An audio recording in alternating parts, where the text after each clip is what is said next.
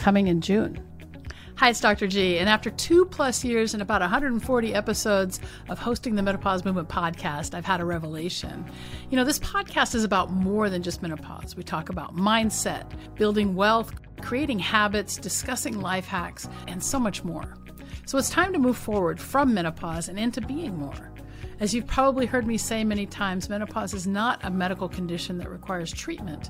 It's the privilege of a long life, and it gives us the opportunity to launch something new. To that end, I want to help in more ways than just menopause. Welcome to the Launch Your Life with Dr. G podcast. It's the only mindset podcast that provides weekly actionable insights for lasting happiness and change, specifically created for high-achieving professionals who are ready to bounce back and prevent burnout. We're still going to have awesome guests. We'll still talk about the menopause things that women want to know about, but we're going to focus on mindset. Now, why, you might be asking? You know, because we live our entire lives in our minds, and the faster and more efficiently we can make it a happy place, the better our lives will be. Life is a series of adventures, and we can launch our next phase and create 1% improvements together. I'm honored to be on this journey with you, and I can't wait to bring you all of the awesome guests for this new podcast. Welcome back to the Menopause Movement Podcast. I'm your host, Dr. Michelle Gordon. And today we are joined by Makhosi Candace Pitts. Makhosi is on a mission to help high achievers in the spiritual closet navigate the changes of spiritual awakening in order to uncover their purpose, freedom, fulfillment, and manifest limitless prosperity. By utilizing various spiritual gifts like direct communication with the ancestors and spirits, spiritual sight and hearing, energy healing, divination, prophecy, trance, and bending of reality, she assists others to uncover who they really are and break through the blocks, keeping them from reaching their full potential. Makhosi spent 3 years traveling back and forth between the U.S. and West Africa in initiation into the Dogon culture, changing the paradigm of her perspective about life and spirituality, as well as studying the knowledge of ancient Egypt. In the following year, she was led by her ancestors through her dreams and synchronicities to complete a series of 7 initiations, tests, and trials in South Africa to become a fully initiated Sangoma or a Zulu shaman. Not everyone who begins this training finishes. Some people even die in the process. One doesn't choose to become a shaman. A shaman is chosen by the spirit world before birth. It is only through a spiritual awakening and a specific illness that one is called to remember their life's purpose. After obtaining bachelor's degrees in business and marketing, while preparing for medical school, she soared to the top 1% of consultants in a $250 million direct sales company in only 9 months. At the top, her world was shattered as she realized what society defines as success was not fulfilling, and there had to be something she was missing in the big picture. This experience led to her passion to help others struggling at the top of their game find the freedom and fulfillment they are seeking. She delivers ancient wisdom in a modern way to resonate with people from all walks of life by applying fundamental spiritual truths to help high achievers consciously create satisfying success in the real world. The wisdom she shares is all-inclusive, non-religious, and practical. Her clients walk away with a completely different perspective of their life and the world and obtain the tools they need to be happy, successful, and fulfilled spiritual beings having a human experience. Interestingly enough, she says that one of her clients said that she was the Google Translate of spirituality.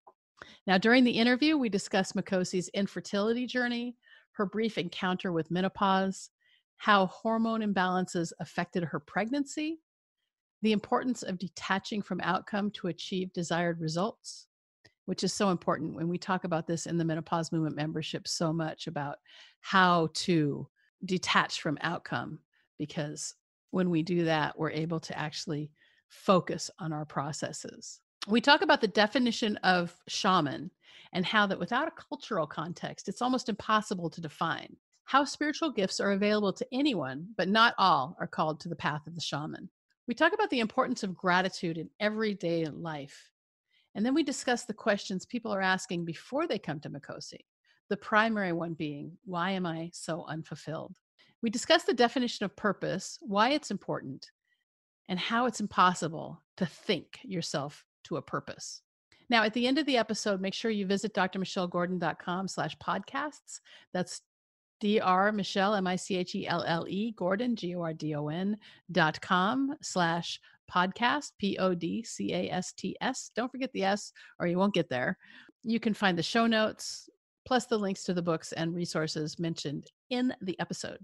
Now, if you enjoy the episode, make sure you subscribe to the podcast so you're always the first to know when each episode is released. And thank you so much for all the 5-star reviews. We appreciate them so much. And if you have any questions about the topics covered in this or any of the other podcasts, I invite you to open a conversation with me on Instagram at Dr. Michelle Gordon. That's DRMICHELLEGORDON. And I promise I'll get back to you as soon as I can. Now let's go on to the interview with Makhosi. Thanks so much for being a part of the Menopause Movement.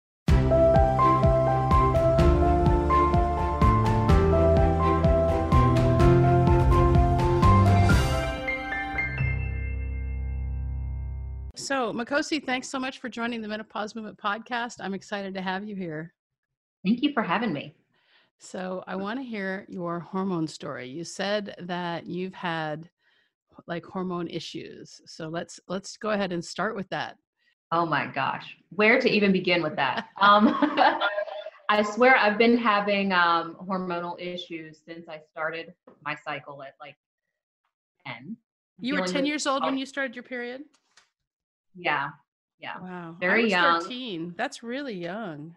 Yeah. 10 was so, so young. And almost immediately I started having issues with endometriosis, polycystic ovaries. I've dealt with many, many challenges over my life. Probably when I started to notice that things were really out of whack, my husband and I, at the time we were engaged. So this was probably 8 or 9 years ago. And I was having cysts on my ovaries all the time, ended up in the hospital, having all the challenges with different types of birth control. And the doctor told me, he was like, listen, your mom was my patient, so I know where you're headed. And he was like, if you all want to have children, you probably need to go ahead and start that because you have a very limited window here. He's like, your fertility is not going to last. You're talking about, you had your period at 10, you got, you immediately started having issues with endometriosis, you had polycystic ovarian disease, and you were told by your doctor that you had some fertility, you may have some fertility issues, and that it was time. So how old were you when you were told this? Let's see, maybe 22. Wow. Very young. Yeah. So did you have children right away? I tried for over a year to get pregnant. And during that time, I was like doing all of the things. So I got off of birth control and I was taking prenatal vitamins and intentionally trying to get pregnant. And I did end up having a miscarriage during that time. I'm sorry. And it was so, so challenging. And so, he started me on Lupron injections. And I was like, I think I did it for 3 months. And I was like, these hot flashes are killing me. These hot flashes are killing me. My mood is all over the place. I can't take it. So he said, well, the last option is we need to do laparoscopic surgery in order to remove some of the endometriosis and also stimulate your ovaries to ovulate. Cause I wasn't ovulating. Okay. At the time. Were you overweight? I was a little bit overweight, not much. I was probably maybe 20 pounds overweight. Okay. Did try to lose weight. Yeah, yeah. I was doing metformin at that time as well. So were you diagnosed with diabetes type 2, or was that because of the polycystic ovarian disease? Because of the PCOS. Yeah. Okay. So right. Did you also notice, just to ask you, because one of the things that happens to women who have PCOS is they can get hirsute. And what that means is that there's hair in like all over the place. So did you have that problem too? I've never had it as bad as they say that you can have it. Even still to this day, though, I've always had like a patch of hair on my stomach that's probably darker than normal, little hairs that pop up on my chin, you know, every now and then. Just wait for menopause to really hit. Oh, let me tell you about chin hairs. Yeah. All I got a mustache hairs. Now. I mean, also I had a mustache as well. I say had, I still do. I just take care of it every week or so, but mine was never, I'm just as plucking bad as... every single day, every day, man. I'm in there, another chin hair, another mustache hair. It's crazy. And they get wiry. Yeah. They start out like, it's like soft and it's no big deal. And then out of the blue, like they feel like a man's face and it's like, no. I think what's worse is if you have just like a little bit of fuzz, it's not as bad. It's when you get those really long ones and you're like, wait a minute, how did I miss this? I know. I had this one hair on the side of my face. It was like long and bald, but it was like this, it was like blonde and it was like this long. I'm like, what the heck? And I, pulled it out. Thankfully it never came back, but it's like, oh my gosh. I have one like that, but it's on my chest. Yeah. And I call it my wing. I love it. So you can fly off like an angel. Yeah. Great. Super sexy. So you had laparoscopic surgery then? Yeah. So I had, well, actually I did not. So They scheduled, I got off the Lupron and they scheduled a surgery. I ended up in the hospital again with another cyst. This time it was one of the blood filled cysts. So I was in the hospital for like 3 days. Yeah. And apparently some things happened around that time. Some magical ovulation happened at that time. So I ended up having I was scheduled to have surgery a couple of weeks later. And I go in, I'm getting prepped for surgery. The anesthesiologist comes in and talks to me. And they were like, oh yeah, we have to do a pregnancy test before we take you back. And I was like, well, that's ridiculous. I've been trying to get pregnant for over a year and I've been having all of these struggles. There's no way I'm pregnant. Well, time for my surgery comes and goes. Then another hour passes. Then another hour passes. And I'm like, where the heck is my doctor? Like, why am I still sitting here? And so he comes in and he's got this huge grin on his face. And he's like, listen, I had to wait until all of my surgeries were done because I had to be the one to come in here and tell you that you're pregnant. Oh, wow. And how long ago was that? Yeah. So my son is what, 7? So that was 2012. Okay. That's great. It's been 7 years. Yeah. It was very challenging though, because I still had hormonal issues. My progesterone was super low. So my body kept trying to miscarry. I was on bed rest 6 months out of my pregnancy, taking progesterone in the hospital. My son ended up coming early because of that. Did they give you steroids? You know what? I don't remember. I mean, usually when we have premature babies and we know that they're going to come early, we give steroids to help mature the lungs.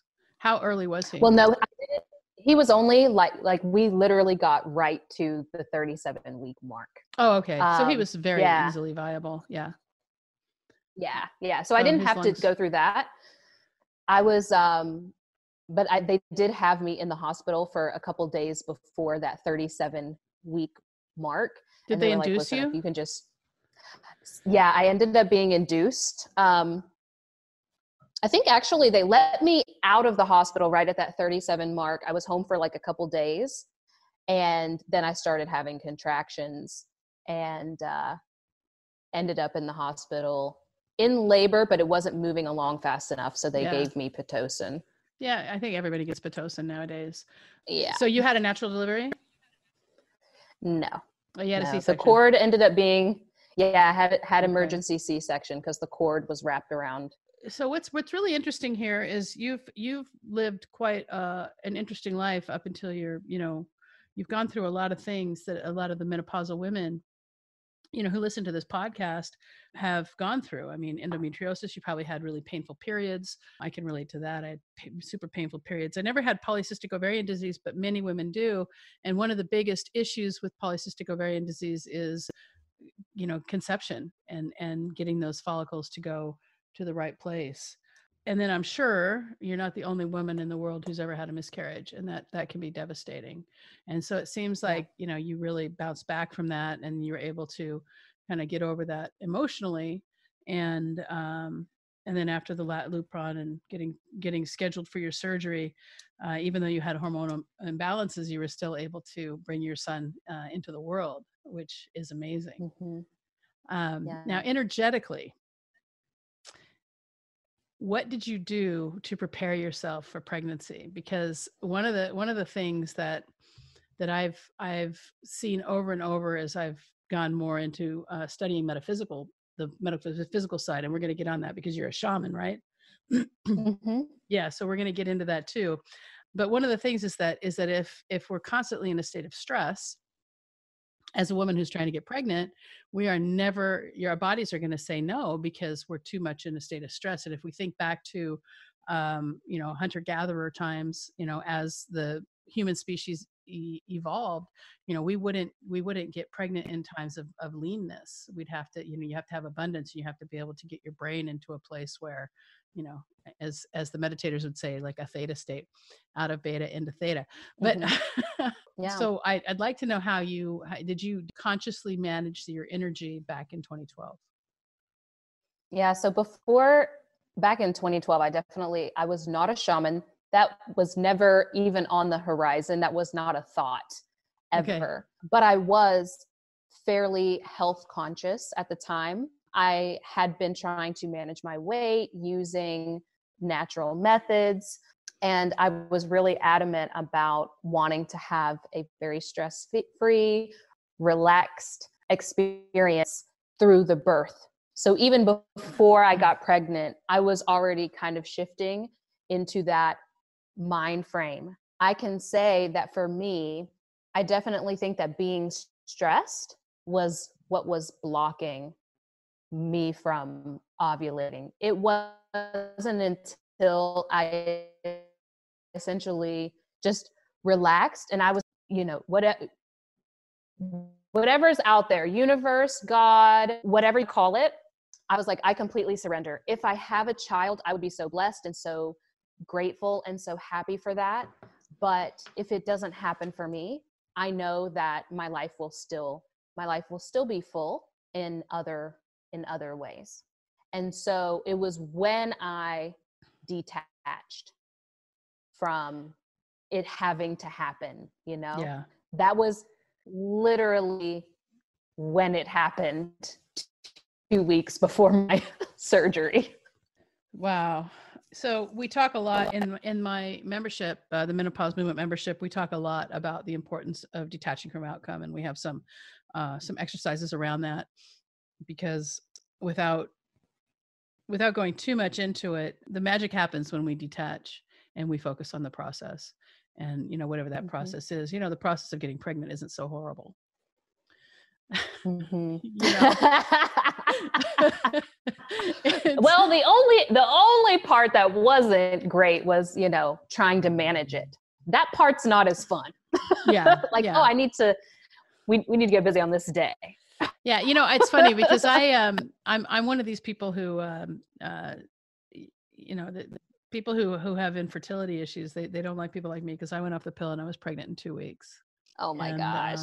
Yeah. Yeah. I mean, that was a completely different thing for me, because I had all these identity issues and stuff that we don't have to go into, but I wasn't even sure that I had all the female parts.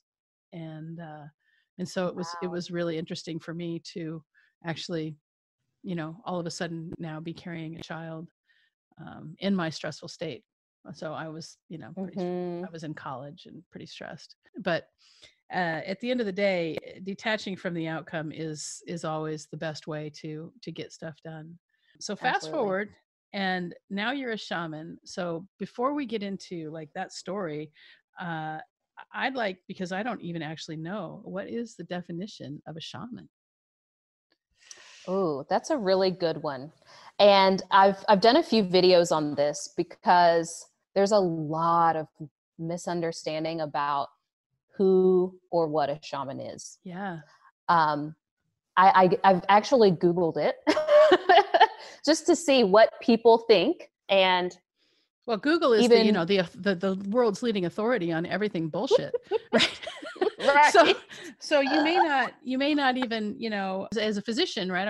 I'm a practicing surgeon, and every once in a while I get somebody who comes in with, they'll have some stack of papers like this, right? It's like, okay, this is what Google says. And I'm like, okay, well, do you want to go to Dr. Google? Because I'm not Dr. Google. Right. I spent 15 years of my life learning how to do this. But you're welcome to go to Dr. Google. He's down the street. So we'll have him come into the room. Yeah. They'll probably edit out the bullshit, but it's true. I mean, but I'll say that Google is truly, the world's leading authority on all things baloney, but also a lot of really good information. And you think back, you're just 30 years old now, 30 something, 32. Mm-hmm. Yeah. 30. Yeah. Okay. So 30 years ago, I was 25. And so I remember life before Google, and life before Google was encyclopedias and the Dewey Decimal System and a lot of time in the library. And so even though Dr. Google is not my friend, I still love the fact that if I can't remember something, all I have to do is Google it. So it is kind of cool. Absolutely. But anyway, back to what a shaman is. Yeah. So in Google, you can, or even dictionary.com, look up what a shaman is. Yeah. And the problem is that there's no cultural context to understand what a shaman is. So if you're looking from the West and you are looking at some words on a screen, what I see happening a lot is people automatically put a shaman into a box. Or really, we do this with any label, really. Or any identity. We don't have to get into all that, but we can't talk about the fact that we could only really understand things within our own, and we know that the magic happens outside the box, but not everybody understands that. And so we're only going to see the world through the filter of the box that we have. But for me, not having ever met a shaman before, I've only read about Sha people, so it's, I've studied a fair amount of Native American history and Australian Aboriginal history. And, but I'm not so much, any of the African nations. I don't understand that side, but I've read, the Native American side of things, but that doesn't mean I understand it. I've never been to, like a peyote ceremony or an ayahuasca ceremony or even psilocybin, not my thing. So, yeah, at the core, I mean, in a definition sense, there is like certain gifts, certain spiritual abilities that are prescribed to a shaman. So a lot of people call themselves shaman because they have these spiritual gifts. The spiritual gifts are kind of like the byproduct. They are not actually what a shaman is. You can have the spiritual abilities and spiritual gifts and not be a shaman. And in what a lot of people don't understand is in our indigenous systems, any of our ancestral practices, there are many different types of, we'll call them like spiritual healers in a community. But the shaman's role is to be essentially they are the bridge between the physical and the spirit plane. They are the one who communicates between the two realms. So they can act on behalf of an individual in the community trying to heal spiritually, but then they also are charged with the community's welfare. And so that's where you see things like shamans that can bring rain and, foresee certain events that may affect the community. And so, maybe the tribe needs to move and the shaman would be the one who has that responsibility. It is essentially a role of leadership and service in one. I love that. And it's so funny because I'm sure you've heard of Paramahansa Yogananda, right?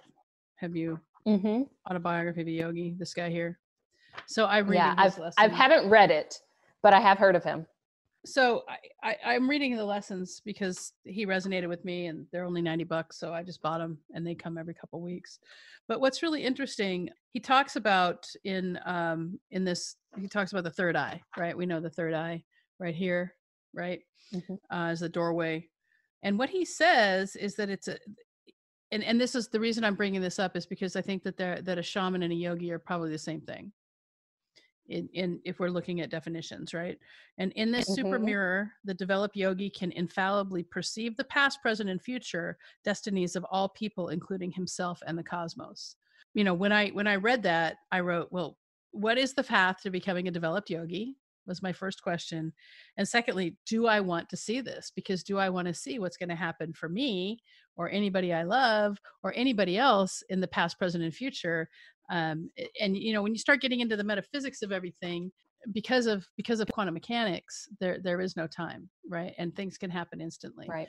And we can influence our past selves. We can influence our future selves right from this present moment, which is really, you know, I'm sure anybody who, you know, is watching this and doesn't want to believe I'm a surgeon. I'm wearing scrubs. I really am a surgeon, but I don't talk like a surgeon because I study this, you know, metaphysical stuff. And I was an atheist for a really long time, but I'm not anymore because I've, you know, ended up on a spiritual path. But so I don't think there's a lot of difference between what a yogi is and what a shaman is. I think it's just cultural. Again, we go back to what the cultural significance is, right? So the yogis come out of primarily India, and shamans come out of almost everywhere else. Mm-hmm. Would you agree with that statement? I think there's some similarities and then some differences. Mm-hmm. I do think that for a yogi, anyone, if they made the decision, could become a yogi, could walk that path and develop themselves. Everyone has the ability to develop their spiritual gifts. The spiritual gifts are not what make a shaman a shaman. They are not what make the yogi the yogi.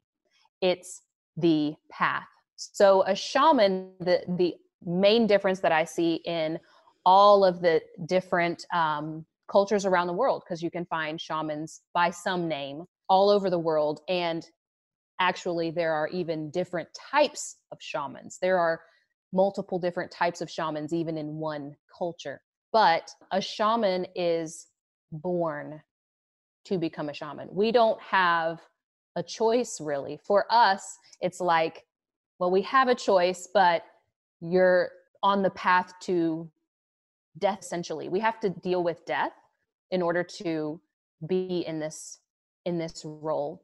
And kind of the common thread that we see is also there's a certain type of, we call it the calling sickness. There's a certain illness that manifests when it's time for someone who has to become a shaman to do that. And we don't have option, really. Like, you can decide not to become a yogi if you're like, maybe I don't want to do that. Maybe I just want to practice a little bit here. We as shamans, we don't have really a choice. It's so funny you mentioned, you know, that you're a surgeon, et cetera, et cetera. I was pre-med in college. Uh-huh. And I started, like, literally when I graduated from college, and all I had to do was take my MCAT. And I had just had my son at that time. And I was like, I don't know why. And of course, I was already sick. I had the calling sickness starting at like age 15. So this is your PCOS? No, the calling sickness manifested for me as an undiagnosable illness. So I ended up in and out of the hospital all the time. They said, oh, it's fibromyalgia. Oh, no, it's this. They diagnosed me with a rare immune deficiency called CVID, et cetera, et cetera, schizophrenia, just a bunch of different things. They could not figure out what was actually wrong with me. I would be up all night screaming. And of course, I was having spiritual experiences from a very young age, combined with that, interacting with the spirits, interacting with the dead, et cetera. And whenever I left college and decided that I was not going to go to medical school, it was very shortly after that, maybe a year and a half after that event, no, 2 years after that, that my spiritual journey kicked in. Mm-hmm. And it's so interesting to me that you mentioned that, because I do see that there are a lot of people who are very intellectual beings who are now crossing into the spiritual plane and trying to make sense of all of that and be able to apply it in a really, really practical way. And so I love what you're doing. I think it's great. Yeah, it's, well, you know, I mean, at the end of the day, it's really hard. It's really hard to, you know, pray away appendicitis, right? And right. In surgery, we, you know, we have this little saying, and it's like, we heal with steel. It's, you know, so, there are certain things that you know, require intervention. You know, at the same time, I think that we have people, the plastic surgeon, Maxwell Maltz, who wrote Psycho-Cybernetics, which is, if you haven't read that book, it's a really great book on working with your mind. So he was a plastic surgeon, and he would, you know, people would come in with, you know, some sort of a disfigurement, and he would fix it, or they would come in with a perfectly normal face and think that they needed to fix something. And so throughout this book, he talks about how the mind is super powerful. And throughout my journey over the last few years, it's really going back to the power of the subconscious mind, or the power of how we think and how we speak to ourselves, that really makes our lives what they are, right? And so if I'm going to look in the mirror every time and say, you're a fat pig, then I am going to be a fat pig. If I'm going to look in the mirror every time and see that I need to lose some weight, but I still love this body and it can do so many amazing things and so much more than I let it do when I was in my 20s, then, you know, and so I think everything is about, is the matter of how we shift our perspective and what the perspective is. And so we're all on a spiritual path, whether we want to believe it or not. So even the most ardent atheist is on their own spiritual path, you know, figuring out the meaning of life, and through whatever iteration of their life that they'll end up, everybody ends up back at God. Everybody ends up back at God. And right. these are just truths. And it's things that I didn't think I would ever say. When I was in high school, I was like a crazy Jesus freak, and my friends make fun of me, you know, from when I was in high school. And then I kind of slipped away from it because the church didn't treat me well. I'm married to a lady, and that's, you know, automatically, you know, rejection right there, because because people seem to care about, you know, sexual identity for whatever reason. But when I just saw that there's always availability of something bigger. There's a, whether you call it God, or whether you call it energy, or whether you call it universe, or whatever it is, you know, the world that we live in is something that we've created, and that we have the ability and the opportunity to change everything just based on how we see things. Absolutely. You know, it's so interesting too, that you bring up, you know, this kind of underlying truth that is like, when we pass on, all of us, we move on to the other side, whatever you want to call it, we all move on to the other side. This is not a permanent state that we're right. in. This physical body, not a permanent state. So it's interesting, because I do in my healing practice, or whatever you want, it's more of a spiritual, I'm more of a spiritual teacher, and I work with people of all backgrounds, Christians, atheists, even, Muslims, Jews, like every single background. I have absolutely no issues working with them, because as long as I know what your language is, right?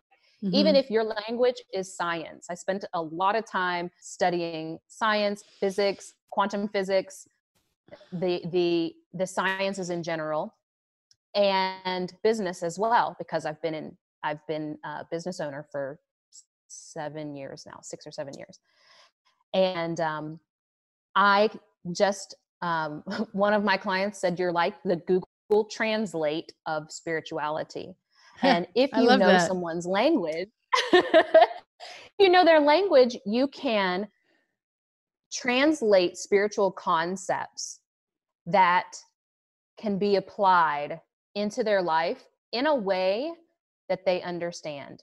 Yeah. What we are missing right now, though, a lot in self-help, personal development, spirituality, whatever you want to call it, what we are missing is that application, the integration, the embodiment, the empowerment aspect, because we love to be so philosophical and think that we are so smart and keep everything in our head, but have a hard time applying it. Like a whole, you know, there's a whole school of people, you know, intellectuals who think that the mind is everything.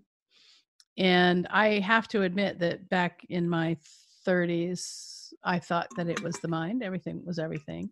And then I had this little boy who was perfect, who got a brain tumor or whatever. He had like some sort of a weird cancer, and his brain was affected. You know, he had to have radiation and chemo, and I had to really look at all my beliefs around that. And you know, was he still perfect now that his brain has been damaged? And you know, and I'm happy to say he's still alive and doing well, but you know, he's different than he was when he was born because he went through an illness.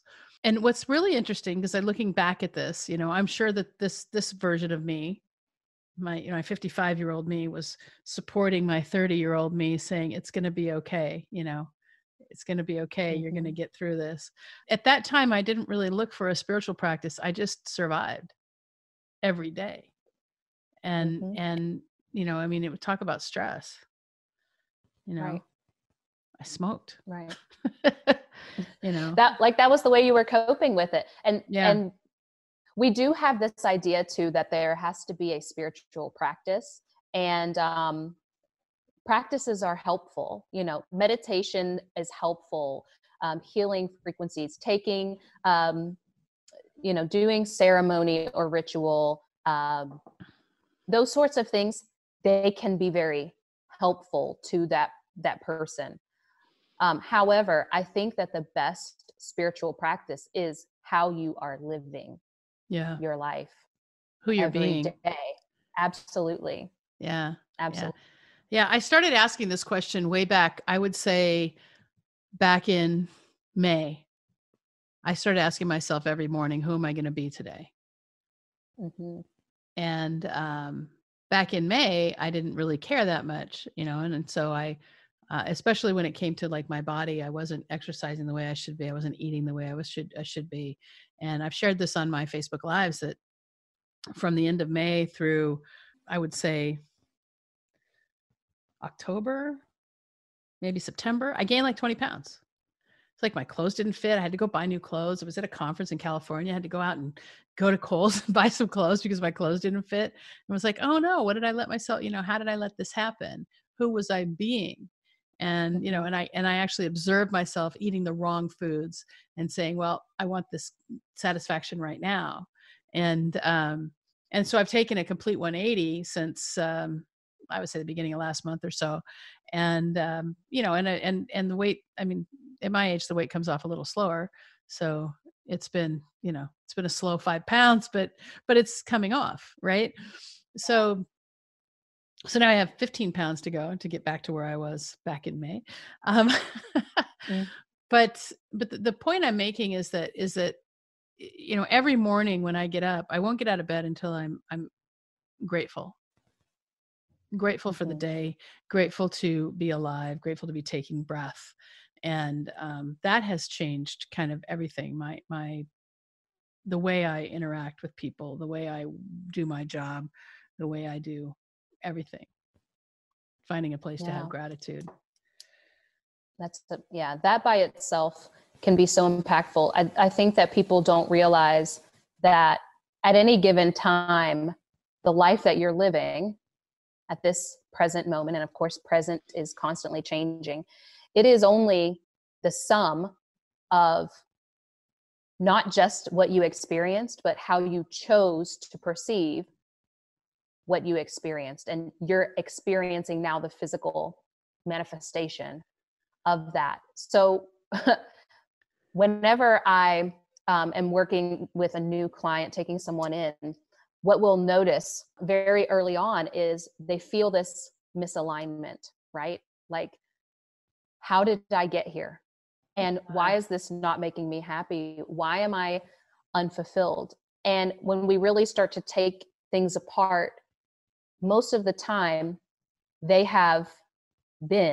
were being a version of themselves that was not true to who they really are, to their authentic self, to their higher self, who they were born to be, who they were uniquely encoded to be on this planet. They've instead decided to be, up until this point, who they thought they should be, rather than what was really in alignment. And then that's when we find ourselves in crisis. That's true. And, you know, we talk about alignment a lot. We talk about this in the Menopause Movement membership as well, about, you know, purpose and fulfillment. And we have exercises that help women kind of get through and figure out where they are and why they're where they are. And to get into alignment with our purpose, our soul purpose, and whatever that message is it's super powerful, and it's so fulfilling once you do, because, you know, oftentimes what happens, especially, you know, now this is the Menopause Movement podcast. So we're dealing with women who are in menopause. Most of them have children that are grown. So they're empty nesters, maybe in a second career. And, you know, they're feeling like, why did an alien beam down and take control of my body? And you had an experience only for 3 months, but you had an experience of menopause, like, thing where, you know, you were moody and you were sweating and you weren't sleeping and, you know, weight was probably pouring on and you kept craving food and like, why am I craving food? Why can't I stop eating? And these are the problems that women have in menopause. And just a simple awareness practice, can help, like, mitigate so many of the symptoms. And we're not taught that. And I think too, like, for anyone, and, you know, I do deal with people of all different ages as well. And specifically with menopause, I'm not in menopause, but, you know, I've, ever since my son was born, not quite testing for early menopause, but close to it. And so I've been having the hot flashes and this, that, and the other, and been going down that route for some years now. Yeah. For you, that's called premature ovarian. Right now. Premature ovarian failure is what it's called in your failure. Age group. Yes. Yeah. Yeah. So I have, you know, had that experience. And sometimes what I've noticed is that when we have these physical challenges, you know, you were also talking about the challenges that your son was having. We have to understand that the mind is not the only part of us that is manifesting this life that we're living. And so we have to understand and allow our perspective to shift to, if the mind is not the only aspect of me, if my higher self, if my spirit is also participating in this manifestation, what experiences did my own spirit want me to have by going through this challenge?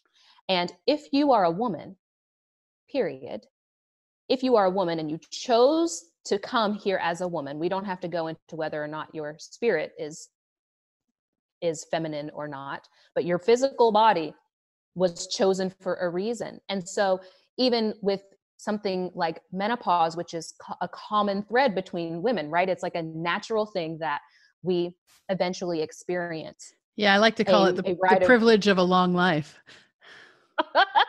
Right. It's like a certain rite of passage, right? In its own right. Yes, exactly.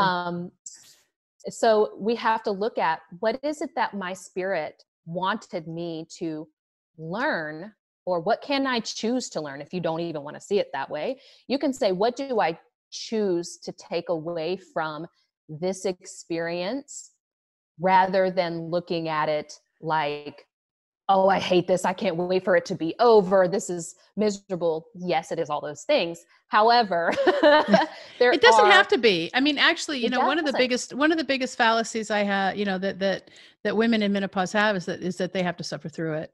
And, you know, we in the membership and in the course, we teach women how to love their lives where they are. And that's, you know, such an important thing, is to be where you are and to love it, because you can't be somewhere else. Right. you know, the past and the future don't exist. That's right. True. It's time just doesn't now. Really exist. It's just all you have really right now is now. And I think that is such a crucial thing that you are taking women through, because especially when we're talking about purpose, right? Or identity, we want to look at those as something to achieve in the future, because we come from a society where it's about achievement. It's about what's next. Right. And then we miss out on what is happening right now. Your purpose is here. It's in this moment, and you're getting to choose it. Mm-hmm. You want to live in it now, or do you want to keep pushing it, 5 years in the future, and then that 5 years never happens because it's always ahead of you. It's not here. Yeah. One of the stories I talk about a lot is like when I finished my surgical residency. So this is a culmination of 15 years, right? 4 years of undergrad, 4 years of medical school. Actually, it was 6 years undergrad because I did community college for 2 years. So 6 years of undergrad, mm-hmm. plus a baby, 4 years of medical school, 5 years of residency. And so then I got this job, and I'm making money, and I'm supposed to be happy because I'd been working. You know, I had this like singular purpose. I mean, you know, when we were doing some energy work, and, you know, somebody put their hand in front of my head and they said, God, there's like a horn coming out of her head, because I was so focused on finishing medical school and residency. That's all I could think about. So once it was done, I had this huge letdown, like, whoa, what's next? And I had no, like, I mean, I was operating and it was great, and, you know, but I had no sense of purpose anymore. And I was aimless probably for a good, I want to say probably 9 years until I just kind of existed. And, you know, and during that time, my son had some more challenges. He had, like a seizure disorder that gave him, you know, he almost died a couple times, fell down, and, you know, so I had things that were happening that were keeping me, you know, focused on having to do stuff, but still I didn't have a sense of good identity. I was completely out of alignment with who I am. And I was just kind of going through the motions until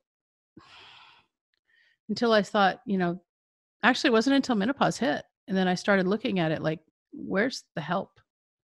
Where's the help for women in menopause? Because I looked and there was nothing. I mean, there's a lot of information out there, and you can get all the information, but none of it is like coherent. And I'm a doctor. And I was like, wait a minute. And then people were saying, well, you'll lose the weight after menopause. And I'm like, well, I don't want to wait that long. I mean, menopause can last for 20 years. What, am I going to be fat for the rest of my life? No, I got to figure out how to do this now, you know? Yeah. So that's when I thought, you know, I saw this opportunity to help other women. And that's mm-hmm. kind of how, and that's when I started feeling more purpose. And then I kind of got on the spiritual path and whatnot. But in terms of, you know, helping women find a purpose before their menopause, how do you, you know, where can people find you to come and work with you to get an idea of where their purpose is? They can find me anywhere, either Instagram or Facebook or YouTube at The Royal Shaman.